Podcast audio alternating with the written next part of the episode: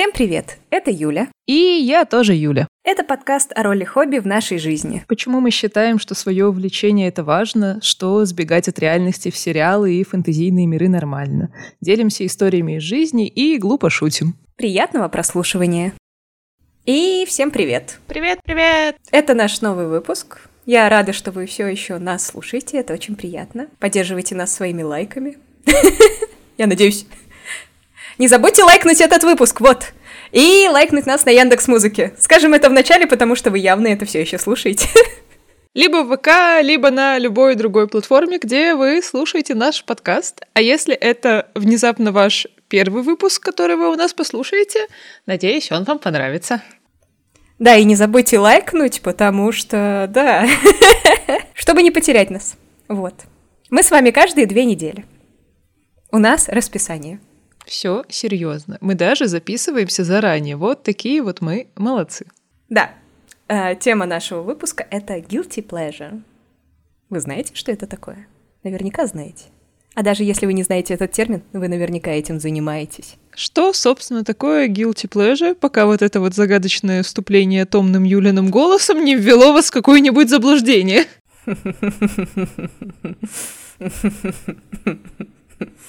Так что, собственно, такое guilty pleasure?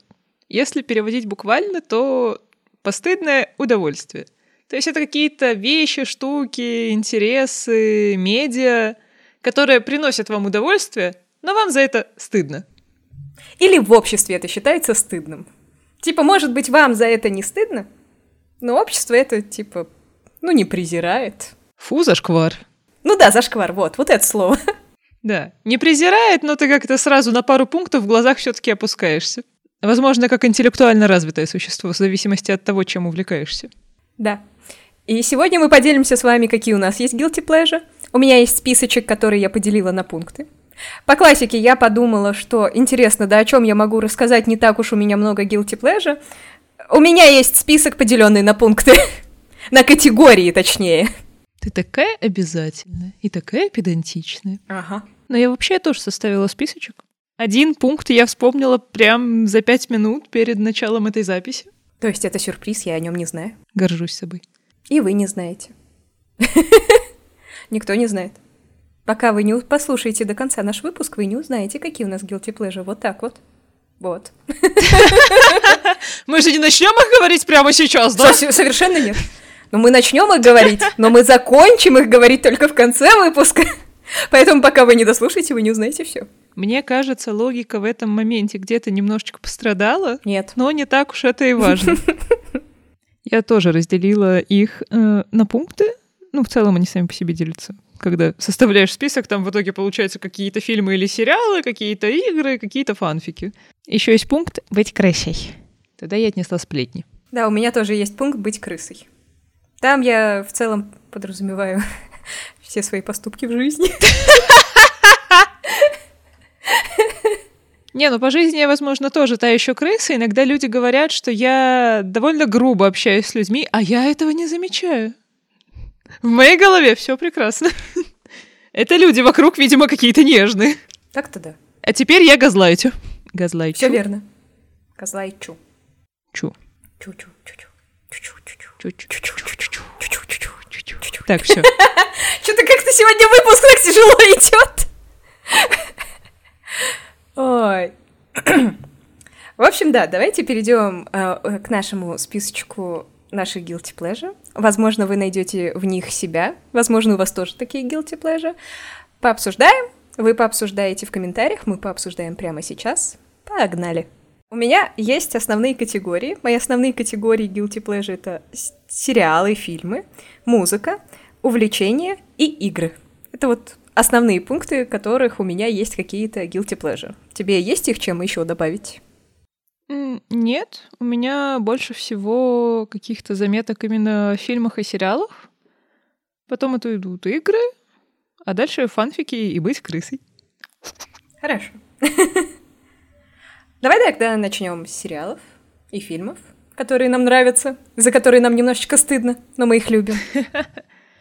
Из прям сериалов, ну, когда говорят сериалы, я воспринимаю это именно как 3D. Сериалы с живыми людьми. Да, вот так я воспринимаю живых людей. 3D. Я туда отнесла аниме-сериалы. Это такие плохие сёдзэ с гаремом. И неважно, какой он там, мужской или женский, но чаще, конечно, мужской.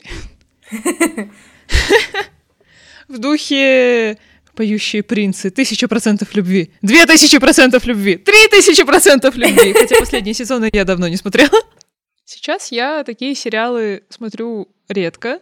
Чаще я смотрю... Когда вот мне хочется какой-нибудь жвачки для мозга, просто лежать, залипать в телевизор и морально разлагаться, я начинаю смотреть «Леди Баг».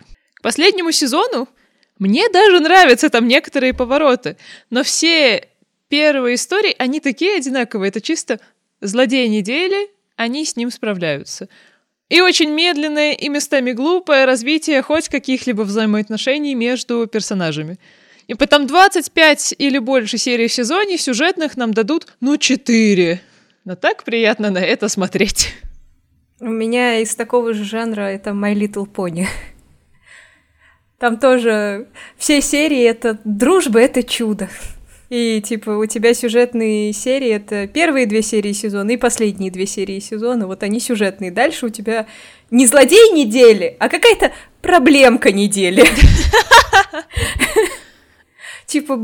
У Эпплджек болит копытце, и ей нужно помочь собрать яблоки. А Искорка не хочет помогать ей собирать яблоки, потому что Искорка хочет читать, и они не могут понять друг друга, ведь для Эпплджек очень важно собрать яблоки в самый сезон, а для Искорки очень важно прочитать новый выпуск своей любимой книги. Вот такие там проблемы, мне это так нравится. Какое хорошее произведение. Я обожаю смотреть My Little Pony. И оно учит договариваться. Я помню, что мы смотрели с тобой, я хотела сказать, несколько серий, но, по-моему, несколько сезонов. Да, несколько сезонов, все правильно. Сезонов 5 мы посмотрели. Да. Серьезно? Ладно. Мне, на самом деле, очень понравилось. Оно очень приятное, гораздо лучше, чем «Леди Баг». Хотя, казалось... Пони очень классный сериал, я всем советую. Не зря существует целое большое фан-сообщество Брони. Из 40-летних мужиков состоящее? Да. Отлично. Да. Я рада, что мы понимаем друг друга. Не, «Пони» на самом деле хороший сериал, он мне нравится. Он и нарисован прикольно, и сюжеты там в целом не такие и плохие. Они отличные. Но следующая стадия моего морального разложения — это «Винкс». Да, они у меня тоже есть в списке. Вот когда я прям вообще хочу потерять связь с этим миром, я включаю «Винкс». Я могу смотреть их нон-стопом пару дней, почти не общаясь с людьми. Возможно, занимаясь какими-то своими делами или просто сидя на диванчике, смотря в экран. И так хорошо потом, прям чувствую себя отдохнувшей. У меня мозг в это время вообще не думает. Там не над чем думать. Он и не думает. Это прекрасно. Да, я тоже так регулярно посматриваю «Винкс», просто включаю рандомный сезон и такая: господи, какое же это говно. Да. Но мне так это нравится. Причем я даже не могу сказать, что первые сезоны, они прям, плохие. Там и персонажи, они с каким-то своим характером, и в целом, понятный сюжет про то, что девочка оказалась волшебницей и попала в волшебный мир. Но он очень детский, там все такое простое и иногда глуповатое. Но чем дальше по сезону, тем хуже. На самом деле, за что мне стыдно смотреть «Винкс» на самом деле, это даже не за сюжет, потому что сюжет, господи, детский мультик, а за графику. Там очень плохая графика. Там прям отвратительнейшая графика. В детстве мне казались «Винкс» очень красивыми. Но потом я посмотрела это в сознательном возрасте, я посмотрела на эти задние фоны, я посмотрела на лица персонажей, на эти фигуры, и я такая: господи, это же срань какая-то. Я в детстве считала, что там все такое волшебное и красивое, у меня что, глаз не было? Но дети же любят яркие штуки, а в этом возрасте ты вряд ли прям задумываешься о том, что у них какая-то очень странная анатомия и невероятно короткая одежда. Ну, это, кстати, правда. Возможно, кстати, поэтому Винксы выиграли у чародеек, хотя у чародеек графика гораздо лучше, но чародейки гораздо более блеклые по сравнению с Винкс. Винкс ярче. Да. Винкс ярче, там прям такая блистательная, сияющая магия, и она все-таки действительно довольно... Не магия, а сам сюжет, он довольно простой. Есть девочка с загадочным прошлым, таинственные злодейки, и дальше это просто чуть-чуть более глубокая история ее загадочного прошлого и чуть-чуть более сильные злодеи. От сезона к сезону, из того, что я помню, ничего не меняется. То есть дальше 4-го сезона я и не смотрела особо, там уже прям как-то совсем плохо. Я видела... Пару раз я натыкалась на них на телевизоре, когда их еще показывали. И это было плохо. Они были абсолютно одинаковые. У них были одинаковые лица, отличался чисто цвет волос и оттенок костюма. Там даже костюмы были одинаковые. А недавно мне стало интересно, выходят ли они до сих пор. Они до сих пор выходят, и это прям ужасно. Они как будто бы изменили концепцию, но я не углублялась в подробности. Но там какие-то девочки стали, по-моему, чибиками, и они снова ученицы вот этой вот школы. Они как будто бы немного откатились во времени, и, видимо, в возрасте аудитории еще меньше. Я помню, что я перестала смотреть «Винкс», когда уже они оказались на Земле, и у них был свой зоомагазин, что-то такое. Ну, это был как раз-таки, да, последний сезон, который я сознательно смотрела. Я, по-моему, этот сезон даже уже сознательно не досмотрела. Они, по-моему, Рокси искали последнюю... Да, последнюю земную фею. И я вот это уже смотрела и такая, господи, это что за фигня? Зачем я это смотрю? Я считаю, что закончить надо было на 3-м сезоне. Это с Лейлой? Лейла была во 2-м. В 3-м это где они... А, правда? Да. Я не знала. Лейла появилась во 2-м, и там же была вот эта вот часть с Даркаром, по-моему, где в конце Блум была еще злой. А, что-то помню, да. А в 3-м, где они пробудили, типа, максимально свои силы, а дальше все следующие сезоны, это как бы, это силы еще более максимальные, чем их самые максимальные, и дарует им их сама Блум. Это срань какая-то. Чародейки гораздо лучше Винкс. Но на самом деле там и сюжет интересней. Да, в «Чародейках» довольно интересный сюжет, но регулярно я просто не понимала, почему Фобос всех не убьет. Я прям сидела и такая каждый... Как звали этого змея-приспешника? Седрик. Седрик. Каждый раз, когда Седрик приходил к Фобосу и такой: «Мой господин, мы опять не справились», я такая: «Убей его. Хотя бы в темницу брось. Ну, пожалуйста. Ну ты же злой господин, ты повелитель тьмы. Сделай что-нибудь по-настоящему плохое. А это тебе еще и поможет. Смести плохого руководителя, найди ему замену». Но за «Чародейк» мне не стыдно. За «Чародейк» мне вообще типа не стыдно. Я да. Очень люблю и сериал, и комиксы. Я читала первые несколько арок, и там интересный сюжет. Почему-то на «Кинопоиске» у них рейтинг 6,7 я сейчас посмотрела. Не знаю почему. Не понимаю этих людей. Хотя у «Винкс» 4,5. Не, за «Чародейк» вот вообще не стыдно. По-моему, это классный сериал. Настолько классный, и настолько часто я его смотрела, что реплики в 1-м сезоне я помню практически дословно. Это правда. Мы 2 месяца назад пересматривали «Чародеек». Она просто включила 1-ю серию и начала повторять реплики за всеми персонажами в унисон. И я просто сижу такая: это эхо? Что это за голос? Это голоса в моей голове? Что происходит? Вот такой вот я задрот. Ну, я в детстве реально очень много их смотрела. Они у меня были на диске. Я их прям засматривала. «Винкс» я не смотрела так часто, как «Чародейк». «Чародейки» гораздо лучше. Я в детстве ничего из этого прям сильно не смотрела, потому что у меня не было кассеты, и как-то интернетом, я не знаю, вот когда я была мелкой, ну, лет до 12, наверное, я не могла допереть своим мозгом, что что-то можешь смотреть онлайн. А, возможно, и тогда еще ничего и нельзя было смотреть онлайн. 12 лет мне как давно назад было? Сколько мне сейчас лет? Мне 26. 26 минус 12? Это 14 лет назад. 14 лет назад можно было онлайн что-нибудь посмотреть? Да, можно было, точно можно было. На рутрекере можно было все что угодно скачать. 14 лет назад это прям рассвет пиратства. Точнее, это не рассвет, это яркий день. Вот. Пиратство уже расцвело и дарит свое сияние человечеству. В целом, по фильмам и сериалам... А, мелодрамы, фильмы, мелодрамы. Я очень люблю смотреть мелодрамы. Я не могу сказать, что я люблю прям какие-то очень плохие мелодрамы, у которых откровенно такой низкий рейтинг.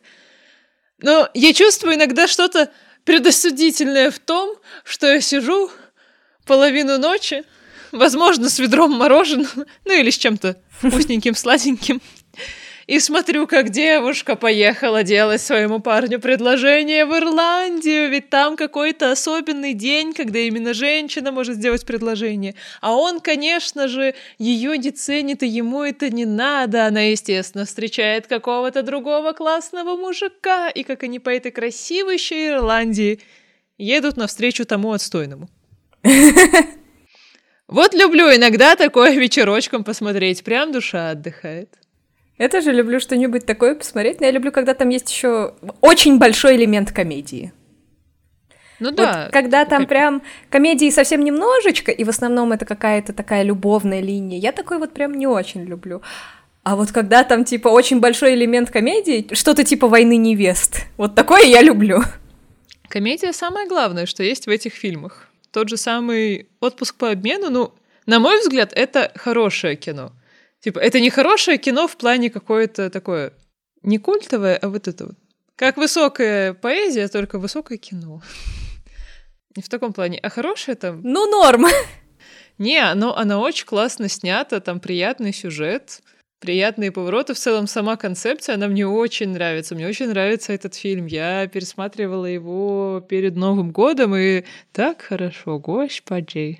Я вот сейчас открыла обложку этого фильма, и я поняла, что я никогда в жизни его не смотрела. О, он хороший. Я точно его видела, ну, в смысле, обложку эту.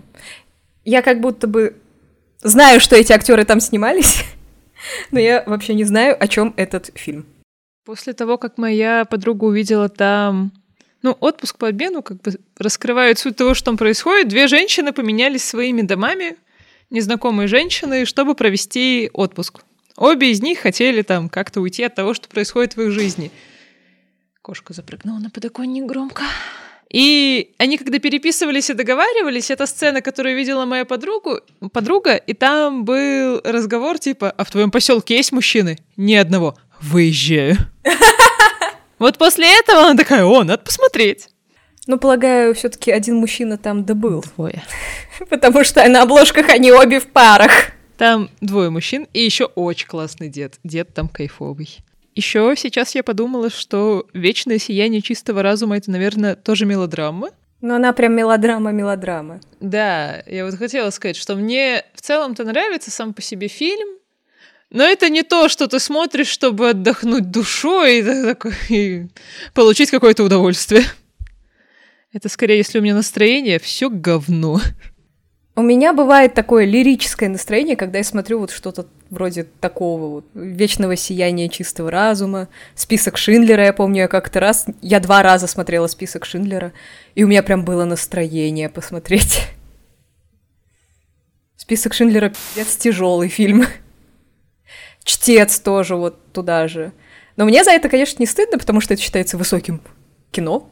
Там, оскароносные фильмы, всякое такое. Ну да, это хорошие фильмы. Но это прям под очень специфичное настроение, ну, на самом деле. Ну да, когда ты хочешь целенаправленно что-то такое посмотреть, когда тебе самому как-то... Ну не обязательно тоскливо, но такое мрачненько. Ну такое, да, вот меланхоличное настроение, да, и вот ты хочешь на этой ноте чего-то высокого, вот прям вот посмотреть на людскую печаль. Вот что-то такое. Да, а если я хочу посмотреть мелодраму, я хочу что-нибудь веселое. Как Юля и сказала, я хочу комедию. Там должно быть больше комедии, чем драмы. Ну вот да. У меня в таком постыдном списке есть еще сериал, который я недавно посмотрела, буквально взахлеб. Я серьезно, я каждый день его смотрела, хотя бы по несколько серий. Это были «Отчаянные домохозяйки». И, честно говоря, мне немного за это стыдно. Я даже не подозревала, что там такой интересный сюжет. А там, правда, оказался очень интересный сюжет. Но если ты пытаешься его пересказать другим людям, это прям вот этот вот классический сериал с какой-то мешаниной всего. Типа там и амнезия, и серийные убийцы, и любовь до гроба, и предательство, и еще что угодно. И детей там поменяли местами, перепутали в роддоме, и кто-то бежал из тюрьмы, и вот это вот все. Самолеты падают. Я не знаю, как они в космос не полетели в этом сериале в какой-нибудь из серий. Это прям такая мешанина из абсурда. Но так красиво, господи, эти домохозяйки такие классные. Когда ты сказала про стыд, я не совсем поняла. Стыдно за то, что ты думала, что он плох, или стыдно за то, что ты его смотрела? Мне, наверное, все-таки стыдно за то, что я его смотрела, потому что у меня есть просто в голове вот такой стереотип, что большинство людей думают о нем предосудительно. Вот. Поэтому я не спешу новым знакомым говорить, что я такая, я фанатка отчаянных домохозяек. Наверное, также, я сейчас вспомнила, я думаю про «Сумерки». А, кстати, да, согласна, «Сумерки» — это тоже стыдно. Я вот бывает настроение, когда хочется вечерком посидеть, посмотреть на вот эти вот все их метания. У меня в подростковом возрасте был прям период, когда я так тащилась по вампирам. Я столько всего... Я «Сумерки» не читала, кстати, я «Сумерки» чисто посмотрела, но дальше я прям «Академия вампиров», еще что-то там, «Сладкий вкус крови», что-то такое. Я прям столько книг вот такого типа про вампиров перечитала. Это прям вот было одно лето, я помню, я была на даче, и я просто все читала, что связано с вампирами. Если в книге не было вампиров, я ее не читала в этом году. Мне прям нравилась эта эстетика, вот, что они все такие мрачные, готичные, что они все мертвые. Мне так нравилось, что они мертвые, мне так нравилась концепция жизни после смерти. Я помню, у меня из такого был период, когда я прям зачитывалась. Я не помню, каким циклом книг. Иногда я про него вспоминаю и пытаюсь найти, но у меня вообще не получается. И там тоже был сюжет по типу... Девушка учится в какой-то волшебной школе, иногда оттуда сбегает, там, естественно, у нее есть какие-то такие способности, куча мужиков, которые за ней увиваются, какая-то большая любовь и драма, какой-то катаклизм в мире. И я помню, что когда я начинала, там было много книг, и когда я начинала читать этот цикл, там, в моей голове представлялось, что это все происходит, в таком... типа средневековье. А где-то в последних книгах я читаю такая, в смысле, вы в небоскребе с панорамными окнами. Мне не нравится. Сама себе напридумала время и вселенную и такая, а чё это вы в современности? Раз уж мы заговорили про чтение, то можно перейти к фанфикам. Я не считаю, что фанфики — это прям, что-то постыдное, но я люблю фанфики по Драмиони. Это... пейринг из Гарри Поттера про Драка Малфоя и Гермиону Грейнджер. Иногда у меня бывают периоды, когда я прямо ими зачитываюсь. И там абсолютно разная направленность. Это может быть и «Стекло», где кто-то умирает, где Волан-де-Морт победил, и они пытаются с ним бороться, и там Гермиона сама в каком-то рабстве, и Драка такой... грязнокровка. И какие-то более теплые истории, такие... Без всеобщего апокалипсиса есть фанфик «Александрийская библиотека». Очень прикольная короткая история про то, как они оба работали в одной магической библиотеке. Там нет вообще никакой социальной подоплеки. И я иногда прям хочу такое читать. Прям днями напролет. Все свое свободное время я сижу такая Драмиона. Я тоже на самом деле очень люблю читать фанфики. Но мой любимый жанр — это цензура. А мой любимый рейтинг — это НЦ либо 17, либо 21. Вот. Но особо у меня любви в постыдных книгах нет. Я помню, я в детстве очень любила книги Лоурен Лоуренс Стайн. Как-то так его звали. Он, короче, писал «Подростковые ужасы». Там были какие-нибудь кошмары, типа футбольная команда разбилась в автомобиле, и там все эти футболисты стали приходить к своим бывшим девушкам и тоже их убивали как-нибудь. Или там девушка пошла ночью на кладбище, ее поработила какая-то ведьма, и она тоже всех убивает. Там всегда были убийства, и мне так нравилось это читать, господи. Там такие классные истории были. В подростковом возрасте я тоже это прям обожала. Я в подростковом возрасте была готом, поэтому все готическое и мрачное, это прям для меня было. Мне где-то примерно в этом же возрасте тоже очень нравились вот такие вот истории-ужастики, но там не всегда были убийства, я помню только несколько книг, там какая-то девушки попали на автобусе в аварию, забрели в лес, а там ну, чисто дом, где бал у каких-то, у всякой нечисти. Не только привидения, а в целом нечисть. И все там в подобном духе, такое паранормальщина. Но больше всего меня напугало, не напугало, но прям дискомфортно было от книги. Она происходила, ну это был типа наш реальный мир.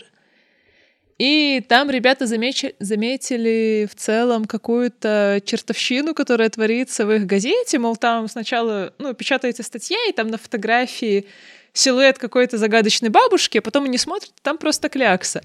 Я не помню, как там все происходит в середине произведения, это было в начале, но в конце оказывается, что за ними всеми следят через телевизоры. И, типа, когда горит вот эта красная лампочка на телевизоре, значит, что за тобой следят, и меня это так впечатлило. У меня в комнате стоял телевизор, я его выключала из сети, чтобы ни у кого не было доступа следить за мной. А потом вышел фильм Сноудена. Ладно, вышел он, наверное, позже. Но потом же, все правильно. Ну да.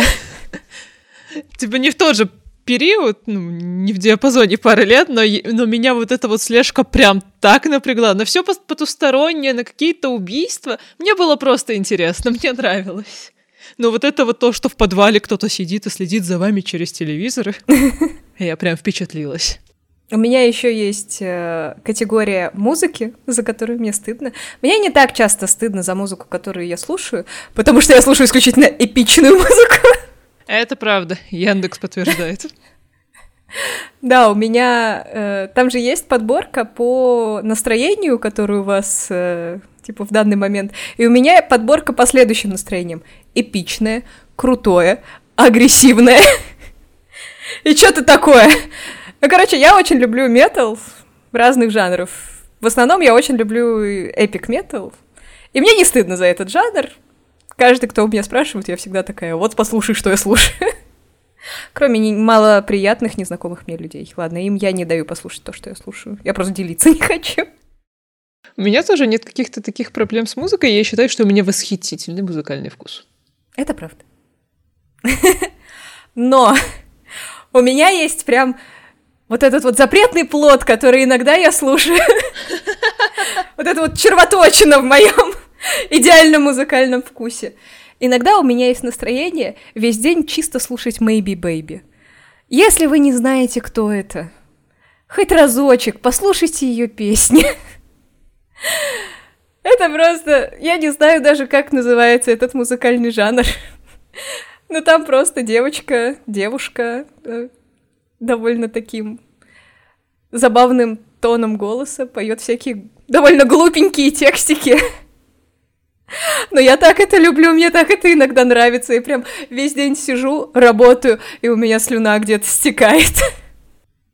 В процессе, пока я это слушаю, мне тоже очень здорово, но иногда в моей голове такая: я надеюсь, что ни в один из моментов мои наушники не отключатся, и это не заиграет на всю громкость. Господи, пожалуйста, нет. Да, это было бы неловко. Но я так, в принципе, думаю про любую свою музыку. Но не потому, что мне как-то за нее стыдно. Не в том, что в плане, что мне стыдно, а о том, что это как-то неудобно в целом на работе.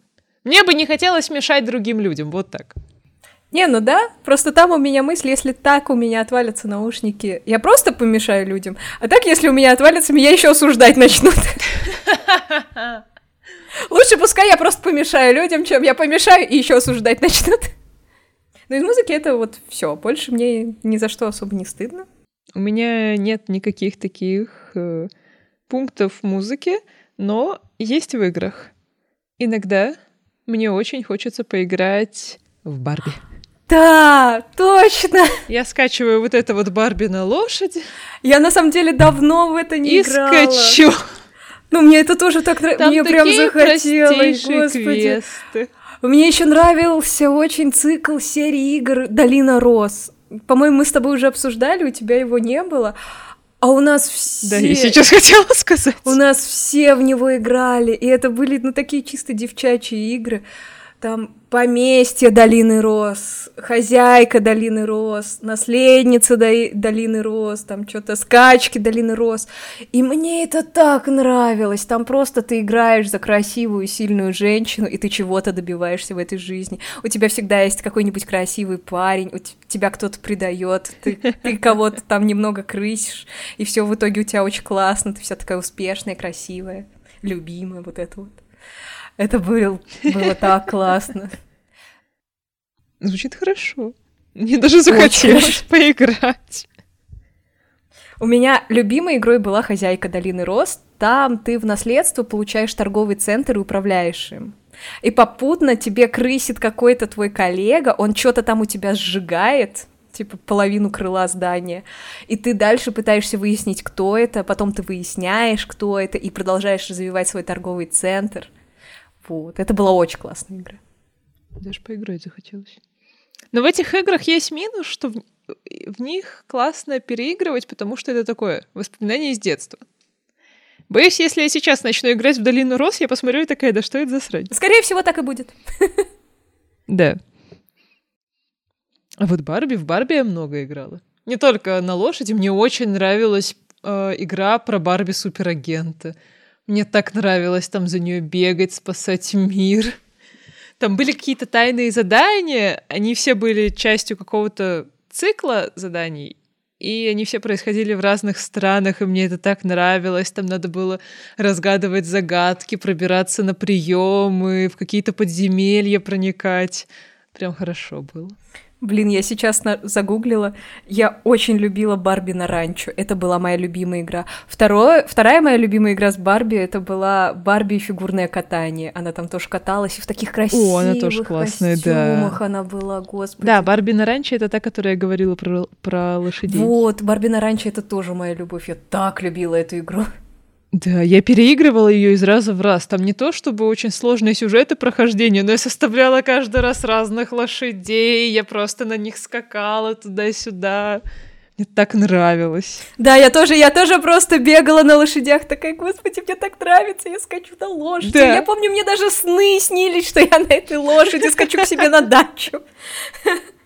Я так завидовала жизни Барби, мне так нравилось, как у нее дом выглядит, ну вот это ранчо само. Она еще по-моему, что-то скакала, я помню, какие-то локации там были, песчаные, что-то такое, мне так это все нравилось, там все такое красивое. Барби — это не единственная игра. Еще я люблю поиграть в атомы. Ну типа клуба романтики, сладкого флирта. Да, это я тоже обожаю это. Иногда я просто скачивала рандомные игры из плеймаркета. Там есть какой-то издатель. Я в них много играла в школе. Иногда сейчас вспоминаю об их существовании. Они еще все на английском. Я такая, заодно попрактикуюсь. Ну да. Я помню, что у меня было воспоминание, что я играла в какую-то игру. И в моей голове она вся была на русском языке. Весь сюжет был абсолютно на русском языке. Я ее показала потом своей одногруппнице, порекомендовала ей ее скачать и поиграть, и она такая, блин, а почему там нет русской локализации? И я такая сижу, в смысле? Нет, я же играла, я открываю у себя на планшете, и она действительно вся на английском. Я такая, нифига себе, у меня погружение, видимо, было. Вот это знание языка. Это желание поиграть в красивую девочку, встречающуюся с красивыми мальчиками, скорее. Да...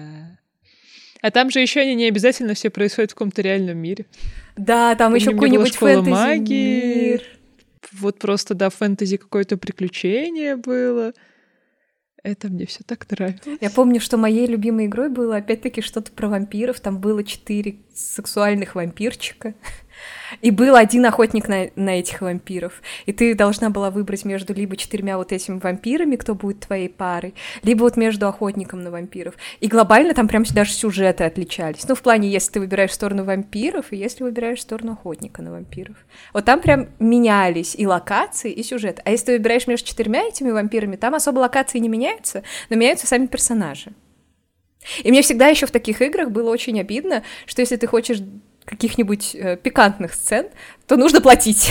Ну, да. Валютой внутриигровой. Либо ты ничего не получишь. Да, потому что там варианты из-под разряда «он подхватил тебя, наклонил, дышит там чуть ли не тебе в лицо», и там варианты «хрюкнуть, рассмеяться, страстно поцеловать его». И вариант «страстно поцеловать его», конечно же, платный. А «хрюкнуть и рассмеяться» — на, пожалуйста, за бесплатно. Хрю-хрю. Он такой: «О, господи, это же мой главный фетиш!» Блин. Разработчики просто очень странную пасхалку оставили. Да, и такой: «Я всегда знал, что ты грязная девочка». Ну, я согласна, я тоже очень люблю эти игры, но мне тоже за них немножечко стыдно. Когда ты сказала про вампиров, я вспомнила, что я играла в какую-то подобную игру. Я не помню точно, ли там были вампиры, но там девушка. Она то ли просто попала в какой-то старый дом, то ли она его унаследовала, а сама была сиротой. А там уже жило 4 каких-то мужика. Они все были, по-моему, нечистью. И вот там дальше какая-то драма из этого развивается. Прикинь, ты в наследство получаешь дом, а там приезжаешь туда, потому что ты единственный... Да нет, потому что ты единственный наследник, ты ожидаешь, что ты приезжаешь в свой собственный дом, а там 4 мужика левых. И что делать? Ну, я бы в полицию позвонила. Ну да. Я на них посмотрела, такая: «До свидания». И в полицию. Такая: «Извините, вы кто? Ага, да, вы здесь всегда жили, да что вы. А из-за вас мой дедушка умер». А не вот это вот: «О, 4 красивых мужчины, ну ладно, давайте, дом большой, все поживем вместе». Ну да, в таких играх, если там нет какой-то попытки ввести персонажей в сюжет в виде гильдии, университета, школы, просто какой-то совместной работы, иногда все бывает довольно глупо. Типа вот ты приезжаешь в старый заброшенный дом, и, конечно же, ты остаешься там жить. Ну да, вот происходит какая-то глупая жизненная ситуация, и ты с ней решаешь ничего не делать, просто принимаешь свою судьбу. Полный фатализм. Да, и из-за этого с тобой всякие драмы-то и происходят, потому что ты просто лежишь бревнышком, идешь по течению своей жизни и такая: «О, нет, этот дом теперь пытаются украсть. Нет, я ничего не буду с этим делать. О, нет, какой-то странный тип угрожает мне. Ну ладно, о, зато он такой горячий, в его глазах я прочитала любовь». Но это так приятно иногда бывает вечерочком просто поиграть в это. Да.